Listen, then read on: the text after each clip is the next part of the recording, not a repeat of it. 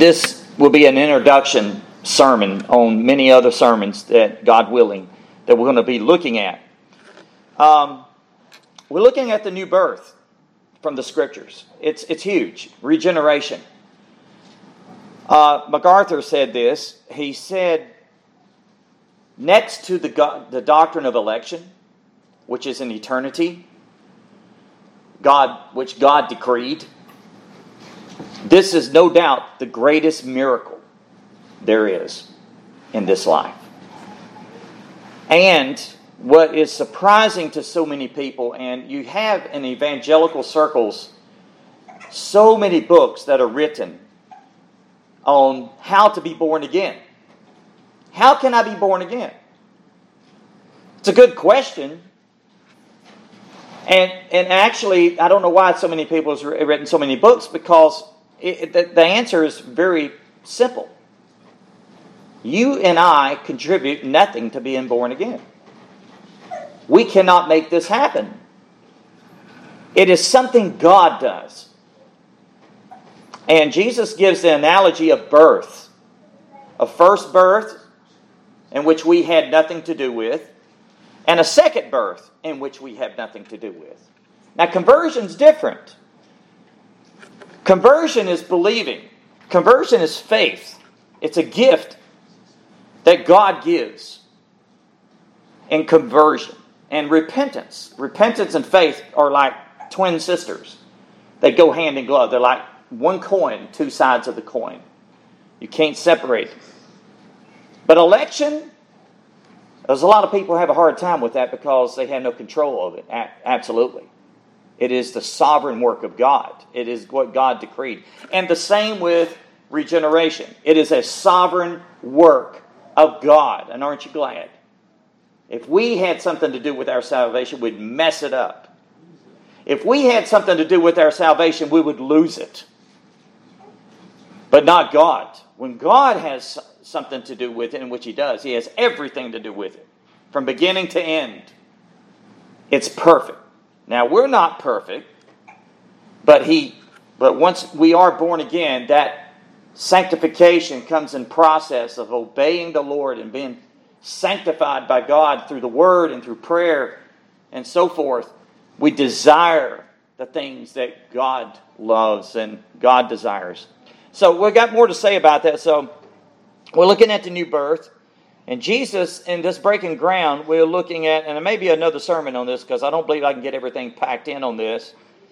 But we're looking at Jesus teaches Nicodemus. Jesus teaches Nicodemus. So please bow with me for a um, moment in prayer as we seek the Lord's face within this hour of worship, as we open the Word of God and break the bread of life. Uh, as I speak to you, and as you receive the Word, and that the Spirit of God would help us to have ears to hear what the Spirit is saying, what the Word of God is saying, and that He would open our eyes and open our hearts, and that we would be so focused and engaged in what we're about to hear because it's so critical. Amen? Let's pray. our Father and our God, we do praise you. Lord, we adore you. Lord, we thank you for the great salvation that has come to us through your one and only Son, Jesus Christ, your begotten Son. And Lord, my, our prayer today is that, Lord, you would speak to us through your word in which you have. We pray, Lord, you'd bless it, but Lord, you've already blessed it. But we need your spirit to, to bless it to our hearts and we, as we look to you and we look unto Jesus, the author and finisher of our faith, Lord, I also pray that, speaking of the third person of the Trinity, Lord, would pray that your blessed Holy Spirit, the Spirit of truth, the true teacher, will bring many sons to glory in this day, just not only in this little gathering, but Lord, across this world, where even where your people are being persecuted Comfort them, Lord, in that persecution, that they would endure it. Lord, we praise you. We thank you for the blessing that you've given us. We thank you for the much truth, Lord, and help us to be sober and vigilant in this because much the more truth that's given, the more accountable we are going to, to be. Lord, we thank you that within ourselves we cannot believe the gospel. It's only by grace through faith. We thank you, Father, for the blessed Spirit. We thank you for the new birth that only you can give. And we praise you. We thank you that salvation is 100% of you. Lord, bless your word. May we have ears to hear what the Spirit says to the church for your honor and glory. And we ask this in the name of Jesus. Amen. In his Bible exposition commentary I was reading, uh, Warren Wiersbe had really a great uh, quote, opening words of uh, the studying of this great chapter, uh, John chapter 3. Quote, he says this Not only was Benjamin Franklin, speaking of Benjamin Franklin, we all know who he is, right? A great statesman and an inventor, but he was also a great correspondent and received letters from famous people, people from all over the world. One day he received what could be well have been the most important letter he ever came to that came to his desk. It was from the well-known British preacher George Whitefield, the great evangelist and the new uh, awakening, great awakening. Quote, he says this, Whitefield says this I find that you grow more, speaking to Ben Franklin, that you grow more and more famous in the learned world. As he wrote, and he also goes on to say, as you have made such progress in investigating the, the mysteries of electricity. Whitefield said this I now humbly urge you to be, give diligent heed to the mystery of the new birth. He said it's the most important, interesting study, and when you mastered it, it will richly repay you for your pains. End quote. There's also a, another uh, conversation that somebody came up, a, la- a, little lady came to Whitefield one day as he, he heard, she heard uh, Whitefield preach, the great evangelist, out on the, the fields. And he preached on born, being born again so much, almost in every sermon he preached it. Repentance, being born again. And he said, and she said this, and she asked the question, why do you preach you must be born again all the time? And he looked at her and he said, You must be born again. That's the reason why. That's how critical it is. This is absolutely important. It is a chapter that is full of great truth. And the new birth, regeneration, is no doubt one of the most important doctrines of the faith found within the pages of Holy Scripture from Genesis to Revelation, out of the 66 books of the Bible, and of all the theology that this little Bible has, of these great 66 books, which are inspired of God, all Scripture is important. And all Scripture is given by inspiration of God. And God breathed, no doubt about it. All of it is, is, is, is important. we do not, someone came to R.C. Sproul says, What's your favorite Scripture in, in the Bible? He says, All of it. I have to amen to that. But let me say this but when it comes to believing in God and through the Lord Jesus Christ by the Holy Spirit, no doubt in John chapter 3 of the gospel here, the new birth is no doubt a key topic. I would say it ranks in the top three of all the great scriptures and doctrines in the Bible. it is so important that without it, you and I will never see or enter into the kingdom of God. That's how important it is. It's important that I preach it with clarity from the words of God. And it's also important that we are engaged and we are understanding what is being said because it is absolutely critical when, from the when a believer dies, if, it, if you are a believer, you and I, that as Spurgeon said, that would be your greatest moment. And we better know that we are right with God. You better know that you and, and myself are born again of the Spirit of God. It's absolutely critical. So, what I'm preaching today, we need to be engaged. And uh, the next several Lord's days, I'm going to make a series out of this on the new birth. It is so important. So, pray for me as I bring this message to you, and uh, that God, the Holy Spirit, will be the true teacher through the Word of God as we look into the Word of God. Now, let me say this. In addition, in this great chapter, we see Jesus in three different roles. We're going to be coming up to this. The first, we see him as a teacher. He is a teacher from God to teach men. And he is a great teacher. We see this in verses 1 through 21 in this section in which we're about to embark on. This is groundbreaking. The second thing we see Jesus as is the bridegroom. First, he's the teacher. Now we see, we see him as the bridegroom in verses 22 through 30.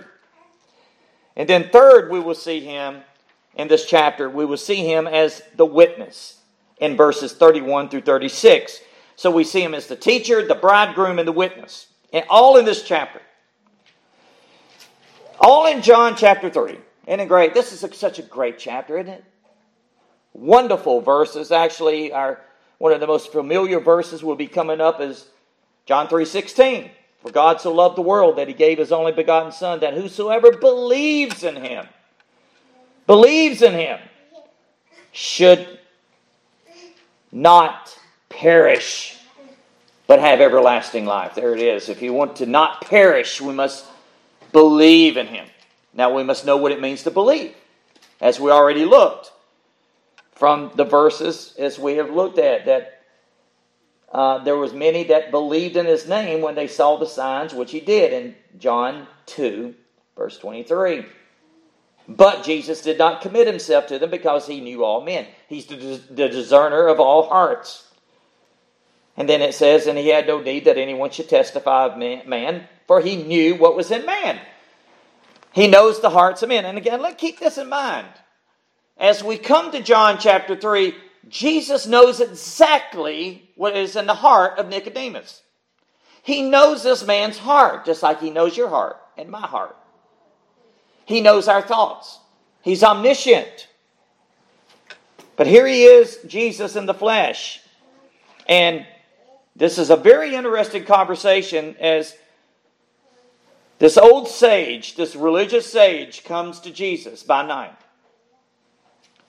Now, as I mentioned in John chapter 2, verse 23 and 25 through 25, this is very critical because there's a connection there.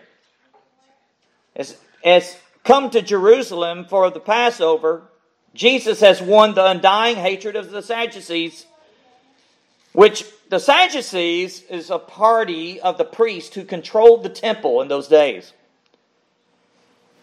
As we know, we read that Jesus drove the merchants out of the temple because they polluted the temple.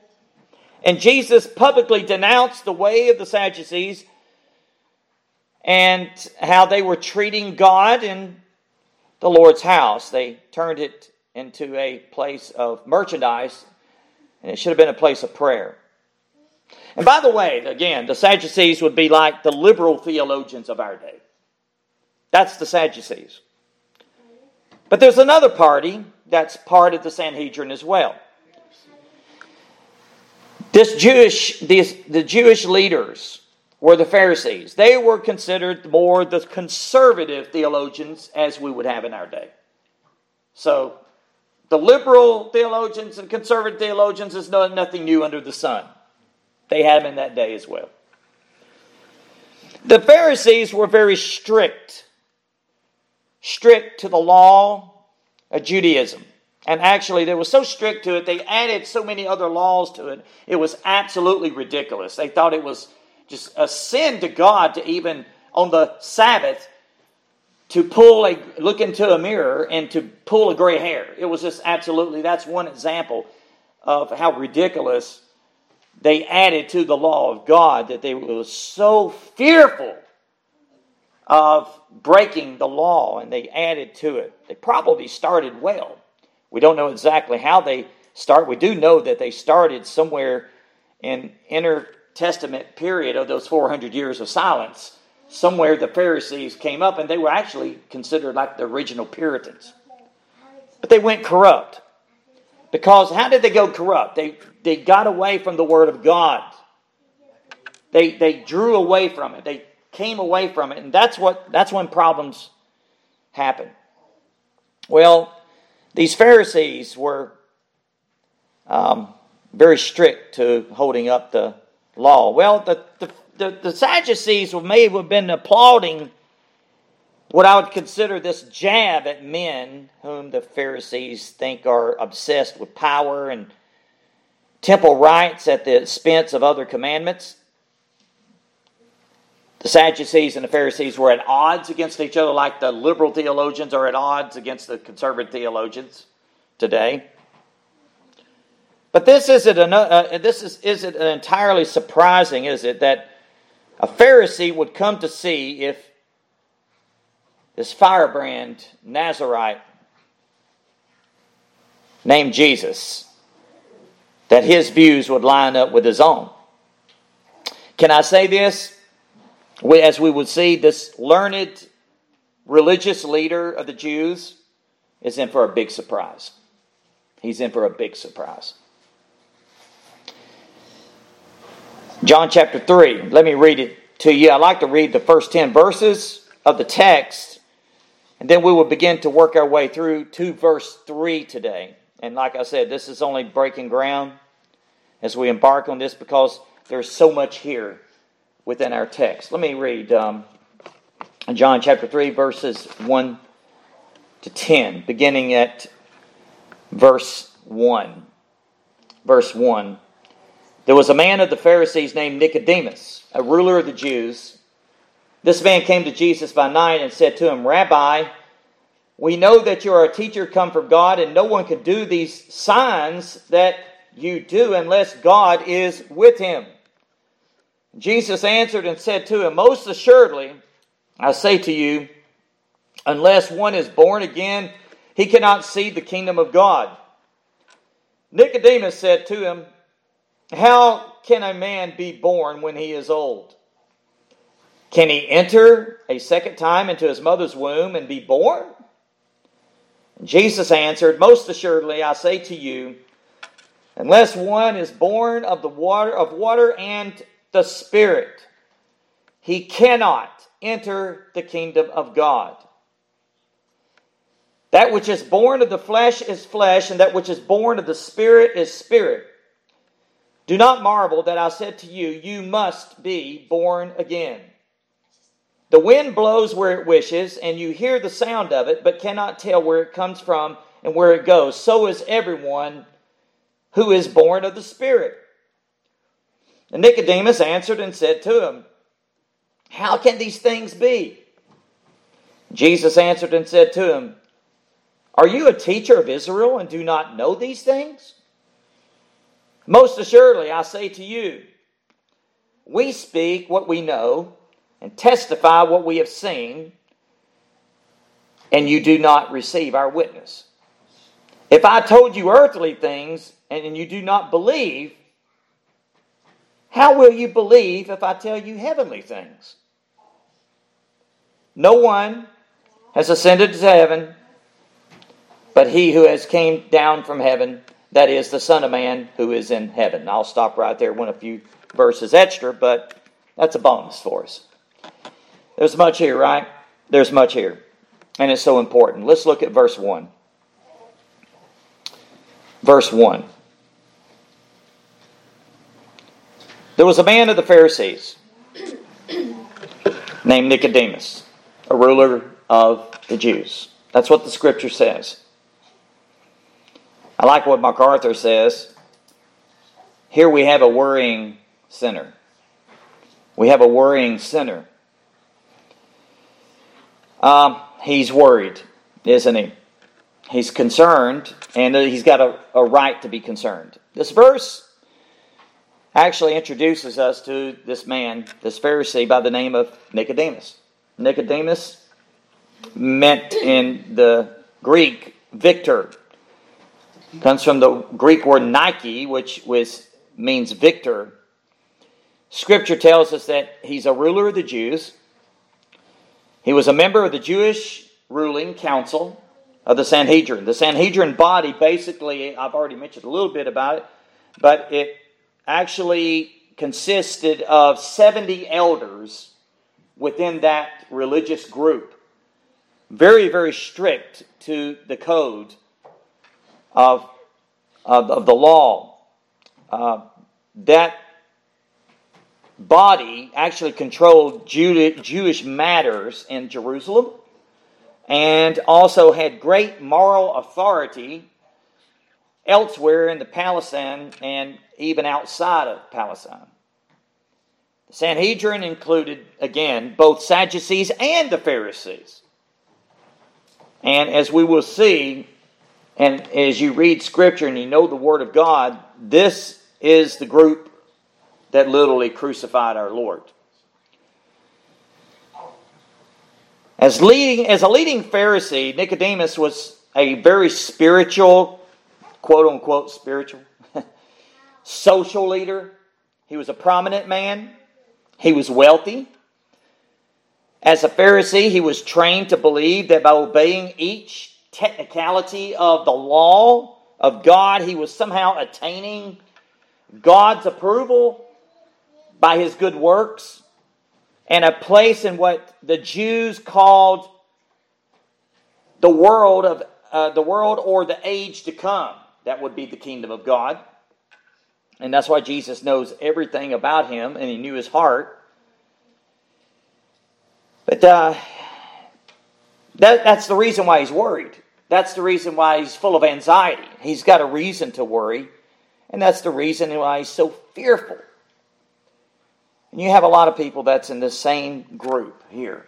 They're doing everything that they can to somehow earn their way to heaven within their own good works as they labor and labor and labor somehow to earn their salvation. You any wonder why the cults are going door to door and out there. Uh, as I go in Cartersville, and you see this, just not in Cartersville, on the street as a as a milkman. I'm driving my milk truck and I see right on the corners of the streets every time I go through there on the corner the Jehovah Witnesses has their stand out there giving people their watchtower and promoting people. They're constantly evangelizing and they're promoting their false teaching that includes everything that there's false about the kingdom of God. They're because they're so far away from what the Word of God says about it. They twist the Scriptures, and you know that they twist the Scriptures about who Jesus is. That's the most important. That's just one cult. And any wonder that they're out there doing so much of this because somehow they think they're earning their way to heaven. The more that they can do, the more that they can earn their way to heaven. And stack it up, thinking that this is going to please God. Not so. Did they, would they would ever think that what God sees is a stench before him? And that's exactly what the Word of God says. And we will see this in this text. All Nicodemus sees before him is a judgment to come, condemnation. And that's why he's worried. Rightly so. Rightly so. Well, that's a little introduction to Nicodemus. We've got more to say to him later on, but uh, let me, let's move on. Look at verse 2. This man came to Jesus by night. Let's stop right there. there are so many books been written on this.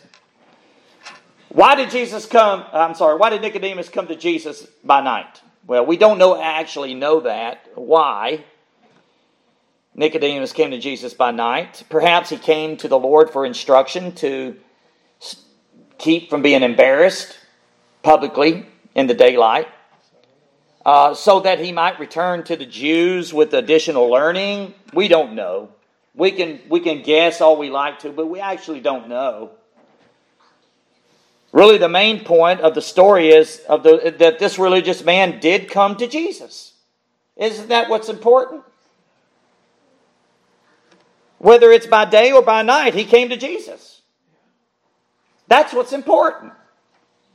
In a sense, he was a seeker of the truth, kind of like our philosophers today. There's truth seekers. you see this all the time.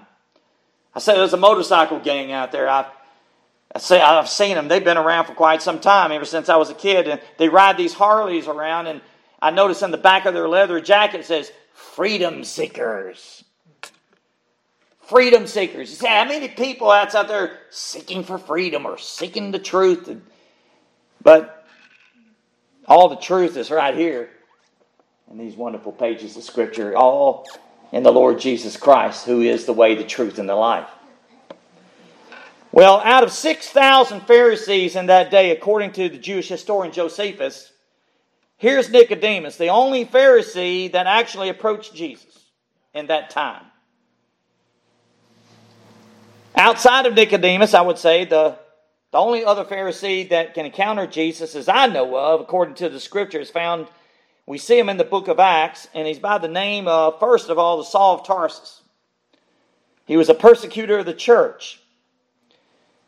And as you well know, if you know the Word of God, he gave us later on, after his conversion, 13, about 13 epistles in the New Testament.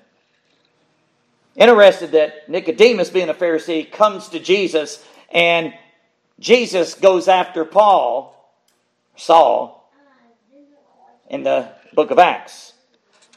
Both were converted. But the Apostle Paul had a much higher calling upon him, a chosen vessel.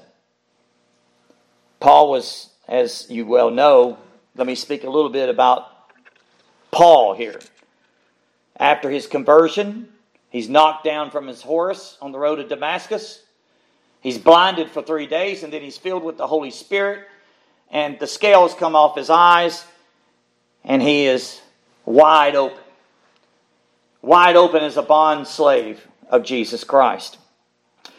Paul's account on being a Pharisee describes in detail what a Pharisee is. Go with me to Philippians chapter 3 real quickly. This is very enlightening because outside, right along with Nicodemus, this kind of tells us a little bit about what how a Pharisee what their duty was and who they are. If you go to Philippians chapter three, look at uh, with me to verse four to verse six. Paul says this, though I also might have uh, confidence in the flesh, in which he does it, but he's basically bringing this. If you look at the following the I'm sorry, the verse before, for we are the circumcision, and he's talking about who worship God in spirit, in the spirit, rejoice in Christ Jesus, and have no confidence in the flesh whatsoever. So he says, and then he says, though I also might have confidence in the flesh, he's getting ready to just tell us about all this he used to be in his BC days. He was very religious, folks, like Nicodemus. He says this if anyone else thinks he may have confidence in the flesh, I more so. He's actually using sarcasm here. And then he says this circumcised of the eighth day, the stock of Israel, of the tribe of Benjamin, a Hebrew of Hebrews, concerning the law, a Pharisee, concerning zeal, persecuting the church, concerning the righteousness which is in the law, blameless. And then he says in verse 7, let me read this a little bit here because it tells us there's a transition. But that's the hinge, folks. That's the hinge that gives us the revelation. But what things were gained to me, these I've counted loss for Christ. And notice what he says. Yet indeed I also count all things lost for the excellence of, of the knowledge of Christ Jesus my Lord for whom I have suffered the loss of all things, and count them as rubbish, as a manure heap, a dung, the old King James says, that I may gain Christ. And then he says, and be found in him. And notice what he says. This is the gospel right here, folks. Not having my own righteousness, which is from the law, but that which is through faith in Christ, the righteousness which is from God by faith. There you have law and you have gospel. The gospel, as I mentioned last Lord's Day, the law says, be righteous. And the verdict is basically, you're not righteous. And then the gospel says that righteousness is provided in Jesus Christ. That's the gospel. And then, then in his pursuit for God after salvation is sanctification in verse 10 that I may know him. That I may know him and the power of his resurrection and the fellowship of his sufferings, being conformed to his death, if by any means I may attain to the resurrection from the dead. But you get the point. He was once one of the most religious men that ever lived, right along with Nicodemus.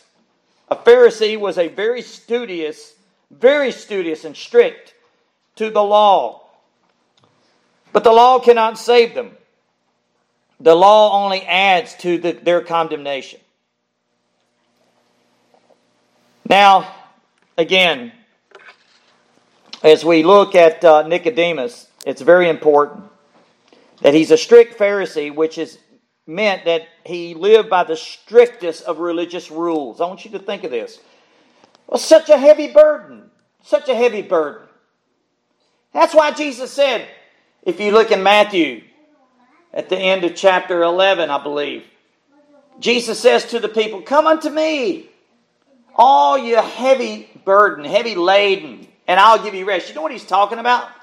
And then he says, Take my yoke upon you and learn of me, for my yoke is easy and my burden's light. You know what he's telling people in that day?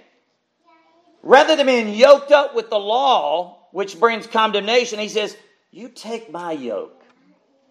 My yoke is light. My burden's light. My yoke is easy. Isn't that wonderful? And Jesus is the only person in the flesh, folks, that fulfilled and kept the law perfectly. Perfectly. No one else did it. So, as Nicodemus comes to Jesus by night, he's coming to the one that kept the law perfectly. He's coming to the right source. He's coming to the right man. Religious rules stacked on top of another on Nicodemus, the burden becomes heavy. But Jesus knew his heart, and Jesus knew that he wasn't going to put out a smoking flax here. He, he, he, he, he was going to work with Nicodemus, and he was going to give him the truth. He was going to teach him. Many rules that was added on so that they tried to please God, these Pharisees. So many Pharisees were hypocrites, hypocrites, play actors because they could not keep the law. I believe there's a scripture in Psalm 119 says it speaks about the way of perfection that I cannot keep, but thy law is higher than that. That's paraphrased. And the law is so high the standard is so high, no one can keep it. Only Jesus kept it. Now, go with me to Matthew chapter 23. Let's look a little bit how the Pharisees looked like uh, before God. And I want you to keep this in mind. You notice that in the Gospels that Jesus is scolding and scathing and blistering uh, people in that day who he preached very hard against. Did you notice who he preaches hard? Very hard against are the self righteous Pharisees. The sinners, he offers an invitation to come to him graciously, and we will see later on, God willing, in chapter 4, the, the mixed breed prostitute, the Samaritan, it was basically mixed and they were looked down at. There were Samaritans, and the Jews looked down at him. And here, this prostitute comes to Jacob's well, and Jesus just basically begins to evangelize her and says, Give me a drink of water. And he graciously gives her the gospel. But Nicodemus, he is he evangelizes Nicodemus in a totally different way. Completely different way. And that tells us something about evangelism, doesn't it?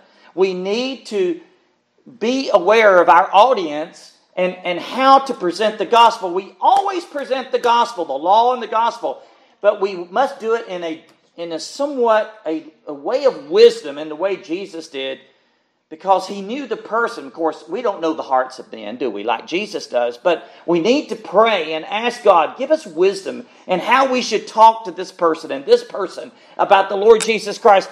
You can even start off by a simple, a simple question give me a drink of water or a comment. You can always take them to the gospel, right?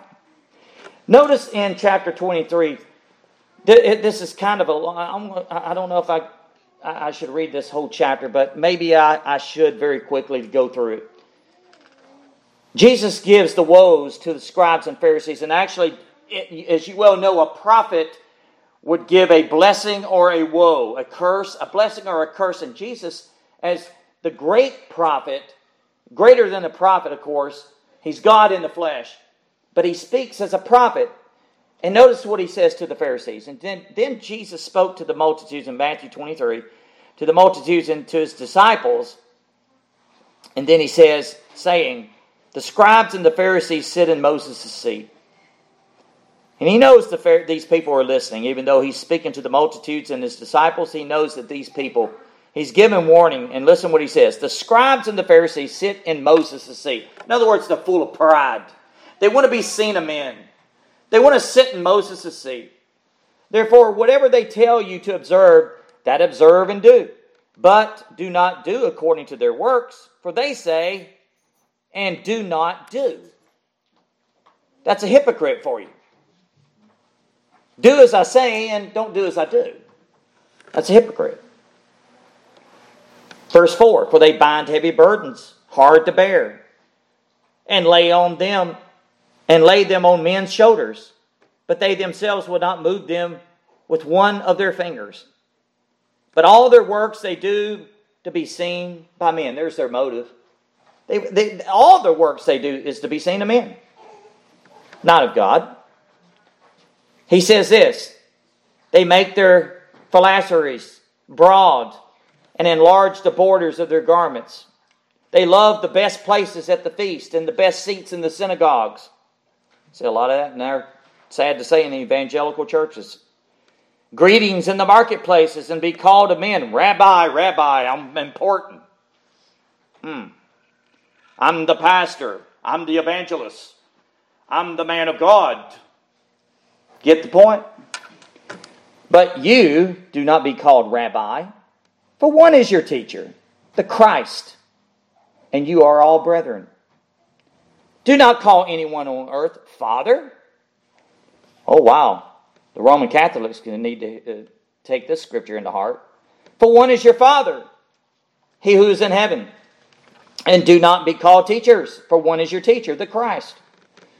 But he who is the greatest among you shall be your servant. And whoever exalts himself will be humbled, and he who humbles himself will be exalted.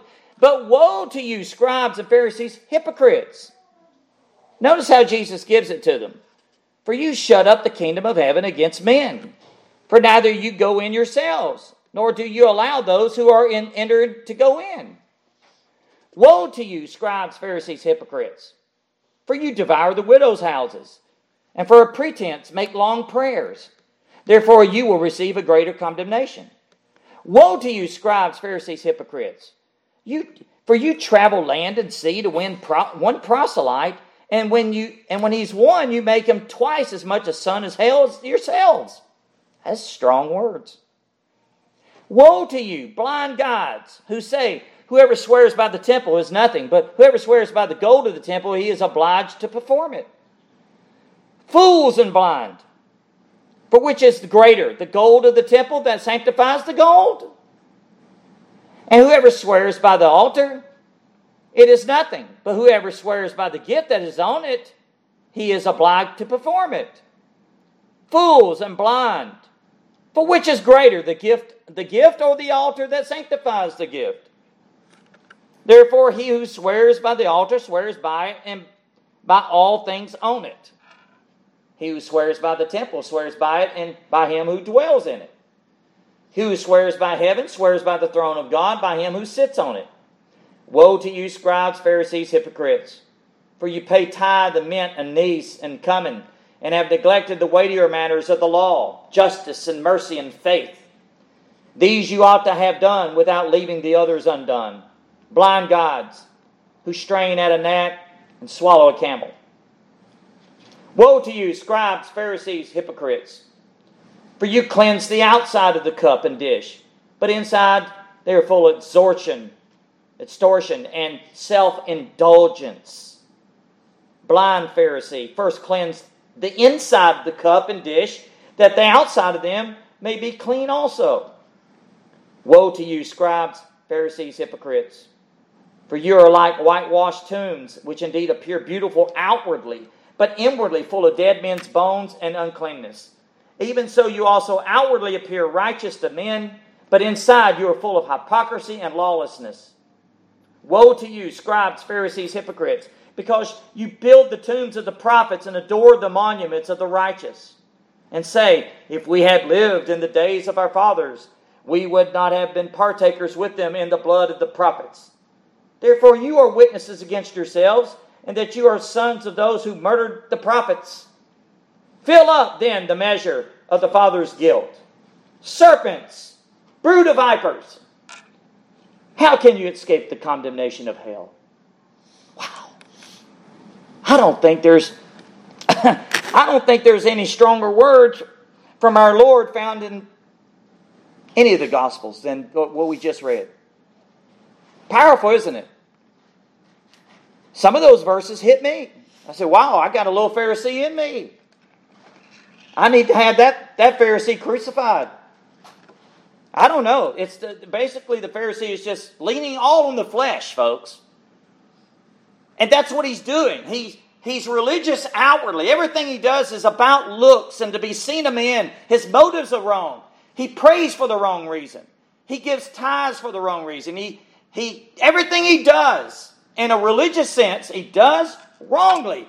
But Jesus, the discerner of the hearts, knows exactly what's in the heart. And by the way, keep that in mind. The reason I read that is because he knows what's in the heart of Nicodemus. And he gives Nicodemus exactly what he needs to deliver him from such a religious system and a religious machine. Wow. Nicodemus was deeply concerned in his quest for the truth, right? He comes to Jesus by night. Again, as we don't know the very reason, could be because to spare his embarrassment. That's a guess. Some suggest Nicodemus wanted to a quite uninterrupted conversation within uh, with the new teacher come from God. Maybe he wanted some more time with Jesus. That's a possibility. Like I said, we can just kind of just fill in the gaps there and guess at it, but we don't know exactly his real reason. But I tell you this, folks. Jesus knew his reason. Jesus knew his motive. Jesus knew him just like he knows you and me. Isn't that wonderful?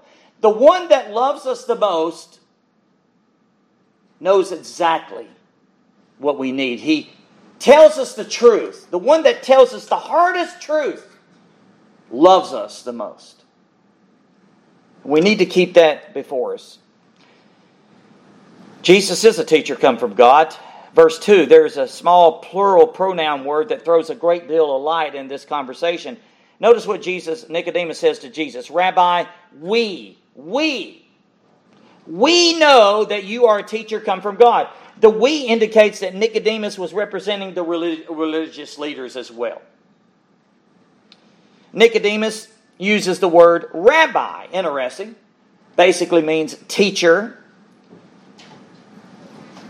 And uh, you notice Jesus already mentioned about that in Matthew 23. You're not to be called that because they like the prominence. They, they that, that was their, about their pride. It was a title. It was just to be prominent, a preeminence, like others in the church at the time of the apostles. Diotrephes comes to mind. Jesus knows the hearts. He knew Nicodemus' heart. Well, Jesus is very familiar with the term teacher. He acknowledges uh, the Lord Jesus Christ as teacher, a rabbi, come from God. Well, he gives respect That's interesting, isn't it? You're a teacher from God. You do these signs and these wonders. And he says it. No one could do these signs or miracles that you do unless God is with them. Jesus could have took that flattery, but Jesus didn't take the flattery, folks. Interested in spite of all his learning, Nicodemus did not recognize the Lord Jesus Christ as God manifest in the flesh, did he? No. Scripture says God, Jesus is God in the flesh because we looked at John 1 1 through 5. In the beginning was the Word, the Logos. The Word was with God. The Word, Logos, was God.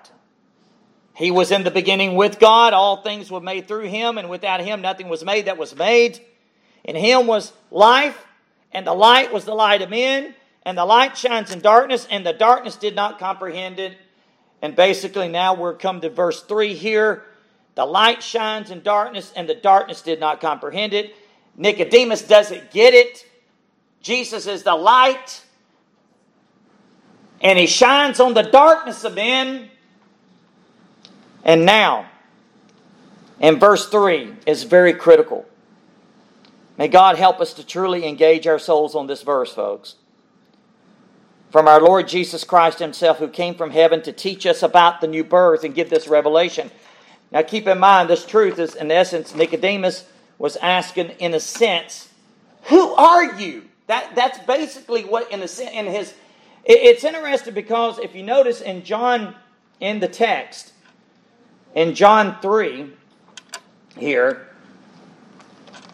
and we come to this, it says Jesus answered him. And it's interesting that Jesus answered. There's no question. It makes you wonder why did they why did the translators put answered? But you know what I think about that? It's almost like Nicodemus had a question in his heart about who Jesus really was. Jesus answered. It's almost like Jesus is reading this religious man's heart. Who are you? Isn't that the most important question? Who is Jesus? And how we answer that is critical. The miracles you show is from God. He, Nicodemus says, You do all these miracles, you must be the Messiah the anointed one, the deliverer, to come redeem us, the Jewish people from the tyranny of the Romans. Who are you truthfully? Who are you honestly? I think Nicodemus had this in his heart. And then, the text says, Jesus answered. It's almost like in the hearts of many, many people that even come to church who is Jesus? And Jesus says this, folks, and here it is. Here's the truth. Most assuredly. In other words, the old King James says, Verily, verily. Truly, truly. Amen, amen. You will see this 25 times in this gospel. And when Jesus says that, he's making a declaration of truth at the beginning. It's basically, we say amen after a truth is said, right? Amen. That's the truth. All the promises of God are yes and amen. But Jesus puts his amen at the beginning of the statement because he is the truth. And, is, is, and Jesus says, Amen, amen. Hear this truth. Truly, truly. In other words, he is about to give a revelation. And you know what else he's doing when he says that? He is correcting a false statement. He is going to correct Nicodemus in the false statement in which he believes. You get that? And then Jesus says, Truly, truly, I say to you, unless one is born again, he cannot see the kingdom of God. You notice what Jesus does? He goes directly to his heart. He's not going around from his mind to, he goes right to his heart.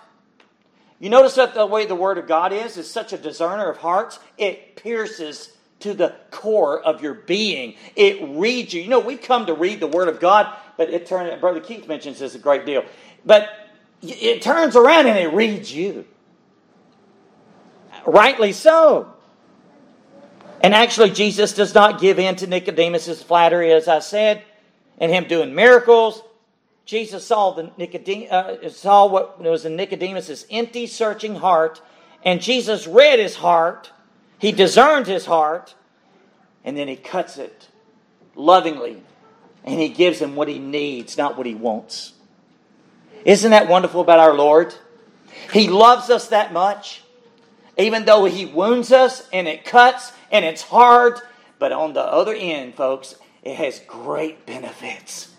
It is the thing that people push away, but it's the one thing that will heal their soul more than anything else, and that is the truth. And Jesus said that. He said, You shall come to know the truth, and the truth shall make you free. Isn't it wonderful?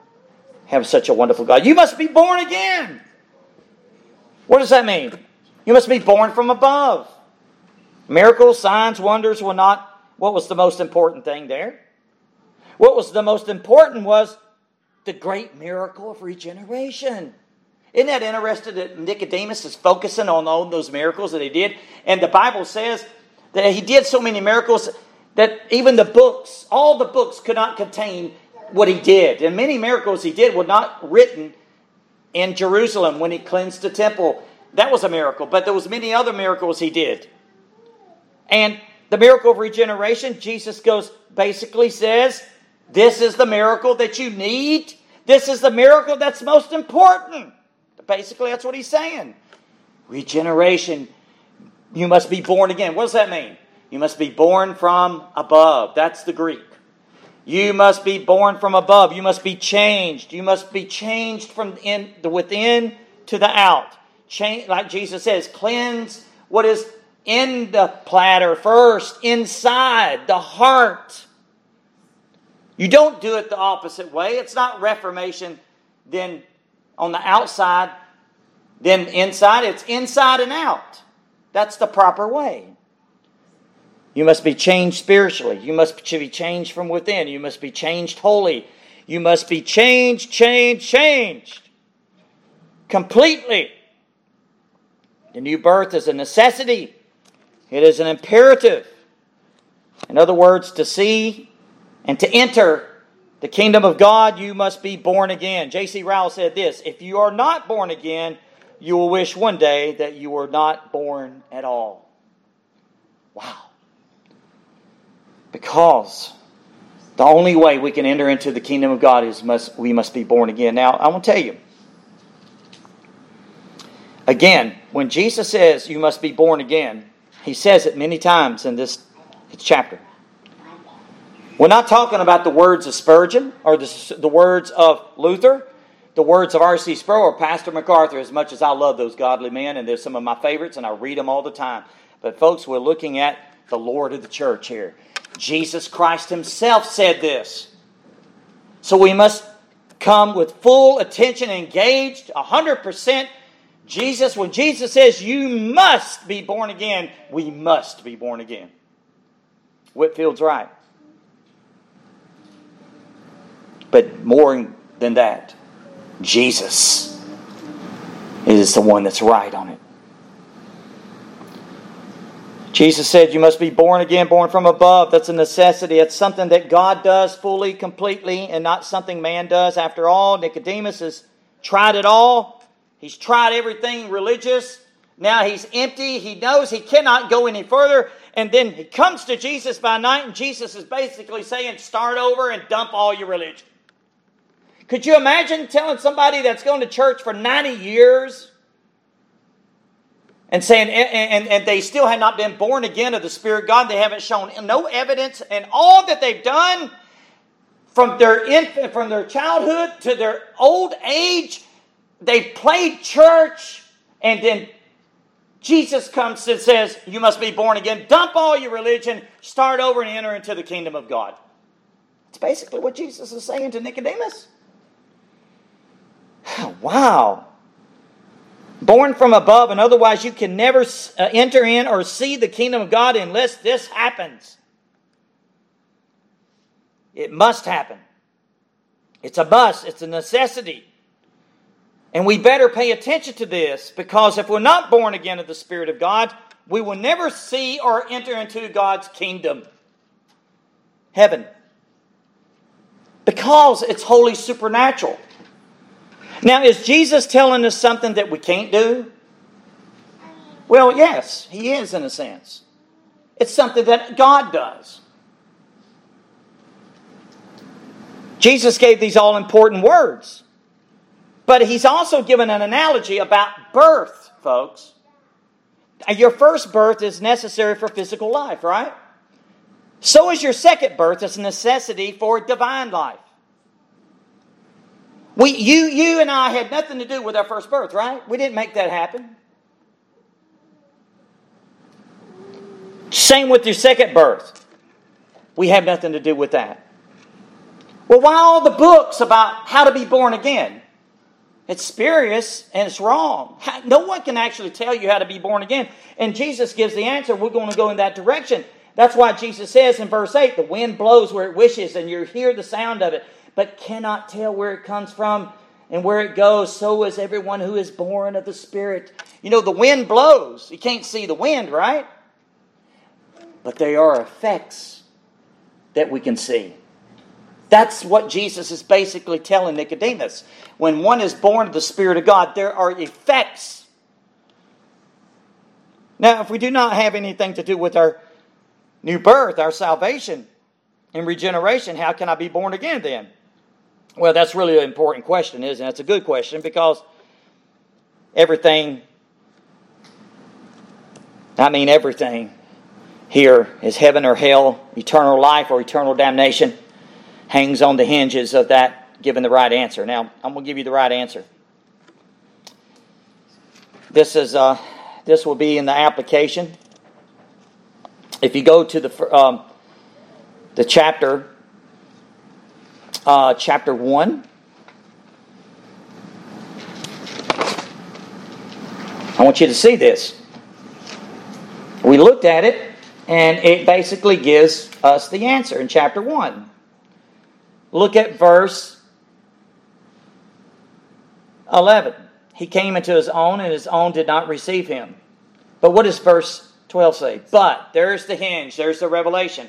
But as many as received him, to them he gave the right or the privilege to become children of God to those who believe in his name, who were born, there it is, who were born not of blood, nor the will of the flesh, nor the will of man, but of God. Now, the scripture says, For by grace you've been saved through faith, and that not of yourselves. It is the gift of God, not of works, lest any man should boast in it. It's all of God and God alone. But there is a receiving here, and that's what the text is saying.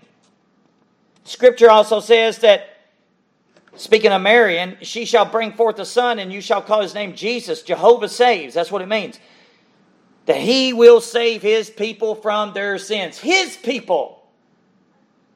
Those that God has decreed to believe before the world was ever created. Now, does that mean we throw out the whosoever will? God forbid not. Wherever the whosoever is, we preach to whosoever. But only God knows those that are elect, right? We don't. That's why we preach to whosoever. The general call to all people the invitation is to all. But God knows those who is, will believe. And that's more than just foreknowledge. That is eternally decreed in eternity past in the doctrine of election. Like I said, the doctrine of election is the only great doctrine, grace, that's greater than regeneration. But I like what MacArthur said about this. In order to get to heaven and enter into the kingdom of God, you do not have to believe in the doctrine of election. Even though when you are saved, you do believe in it. But what's important is to get into in heaven and get into the kingdom of God, you must believe in regeneration. You must. And the scripture tells us right there, for as many as received him, to many as received him. There's three things I'd like to go to in closing here. Number one, not of blood. Not of blood. This means that a person does not become a believer through having Christian parents. Salvation is not passed down by parents to a child through bloodstream. There's a lot of people I know that hang on to the relatives of their godly parents, children, they hang on their coattail to try to get into heaven. Oh, my dad, my parents, and they're great godly men, and that must mean I'm good. There's nothing in that. The Pharisees believed that. They said, Are we not Abraham's seed? Jesus didn't care about that. They, he knew that they must be born again. It's not in the bloodstream. Second, nor the will of the flesh, nor the will of the flesh. Listen to that. In other words, a person does not have the power, the ability in his own flesh to produce the new birth. We cannot make that happen. The Holy Spirit must make it happen. That's how critical it is. Although he must be willing in order to be saved, but it's God that makes the person willing. People says, "Yeah, what about my choice?" Jesus says, "Have I not chosen you? You have not chosen me, but I chose you." Jesus is the one. We first come to God and we think, "Oh, I'm the seeker." No, no, God's the seeker. He was there first. The only reason we seek God is because God first sought us. Don't you love but God? Does even this through the, His grace? Yet, in order to be saved through His mercy and His grace, the Holy Spirit does the work of regeneration. God does that, and we're going to look at that later on. Third, not the will of man, not the will of man. In other words, man cannot save nothing, he can't even save a flea. Only God through Jesus Christ saves to the uttermost. So, how does the new birth take place? The answer is very uh, simple.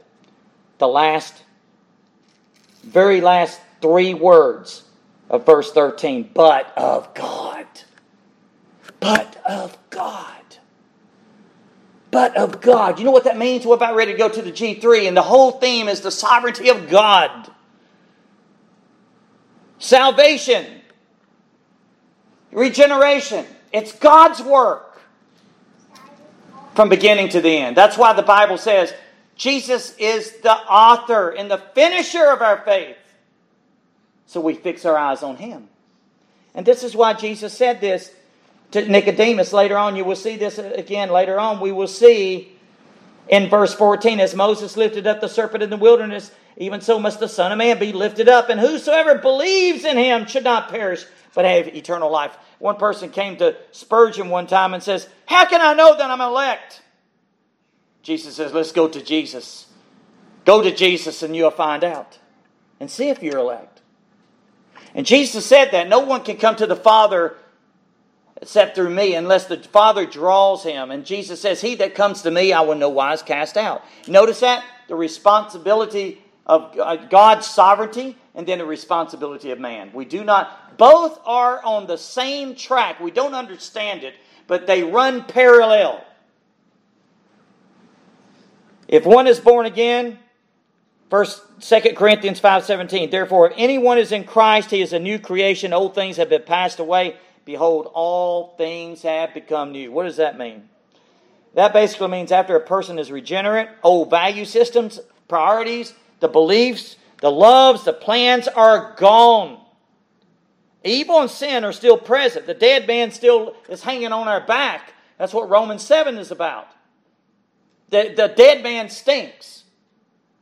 And he's going to stink until the day we go into glory. But I'm telling you, we're to put that, that sin and that evil dead man to death that plagues us. God's perspective. Once again, J.C. Ryle says this What's the effects of being born again? Listen to this. To be born again, as it were, to enter upon a new existence, to have a new mind, to have a new heart, to have new views, new principles, new taste, new affections, new likings, new dislikings, new fears, new joys, new sorrows, new love to things once hated, new hatred to things once loved new thoughts of God and ourselves and the world and the life to come and salvation. End quote. He packed it in, didn't he? In other words, when the scripture says, Old things have passed away, behold, all things become new. That's what it means to be born from above, folks. And this is what happens in, regener- in regeneration. It is a supernatural act, and, and we can go and tell people, This has happened to me and, and, and an experience by faith and it's something God has done, and it's not something we cannot attribute anything in our salvation that we have done, right? I like what Paul Washer says. Not even 99.9% of God and 0.1% of us. No, it's all 100% of God. Amen? There's much more to say, but I must close this out. Let me give you a question. What's important is,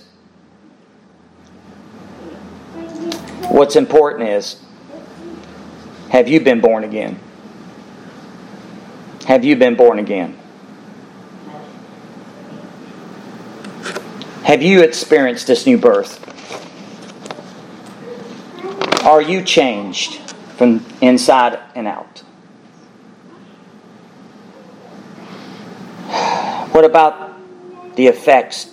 Can someone I like what old Dr. J. Vernon McGee said. He said this years ago. I heard him through the Bible. He said, if you were to stand before a court and a jury of people, and the judge were to ask you, can, can they find enough evidence on you that you are a true child of God? That you are a believer in Jesus Christ, a disciple of Jesus Christ? Can they find enough evidence on you that you are a child of God? Jesus said it. We know, we know people by their fruits, and that includes us. Just not the false teachers. Yeah, the false teachers we can see, discern. But what about us? David says, Search me, O God, and see if there be any wicked way in me. Have you been born again? Have you been born again? That's what's important. I pray so. Go to Jesus and see. Let's pray. Oh, Father, what such a great revelation that you have given us. Your word is so powerful. The truly, truly, the amen, amen. I say to you, unless one is born again, he cannot see the kingdom of God. Oh my, how important this is for all of us. It stops playing, it, stops us in our tracks and playing church, being religious and it brings us right into a relationship of reconciliation with you, Lord, through your Son, the Lord Jesus Christ. This great salvation that is in your one and only Son, in whom you loved, who is the Lamb of God, your Lamb, upon a cross. And Father, we know that being born of the Spirit of God is all by your grace alone, nothing else, for your glory alone. And you have supplied the necessity the necessary condition to come to Jesus. We thank you for this. How gracious you are by grace, by grace alone. Lord, uh, the only thing that comes to my mind here, the only thing that we have contributed to our salvation is our sin. The only thing that we have contributed to salvation is our sin that made it possible. And the Lord Jesus Christ paid the ransom in full. Father, we cannot thank you enough. All in the person and works of Jesus. The power of God unto salvation, your power, your mercy, your compassion, your right hand, your tender loving compassion. Given us the Lord Jesus Christ, your Son, at the cross, at the cross where I first saw the light, and all the burdens of my soul rolled away. It was there by faith I received my sight, and Lord, now I'm happy all the day. We thank you that there is a salvation. And we thank you for the Savior who bled and died in our place that we can have eternal life. We praise you, we thank you, and we bless your most holy name. In Jesus' name, amen and amen.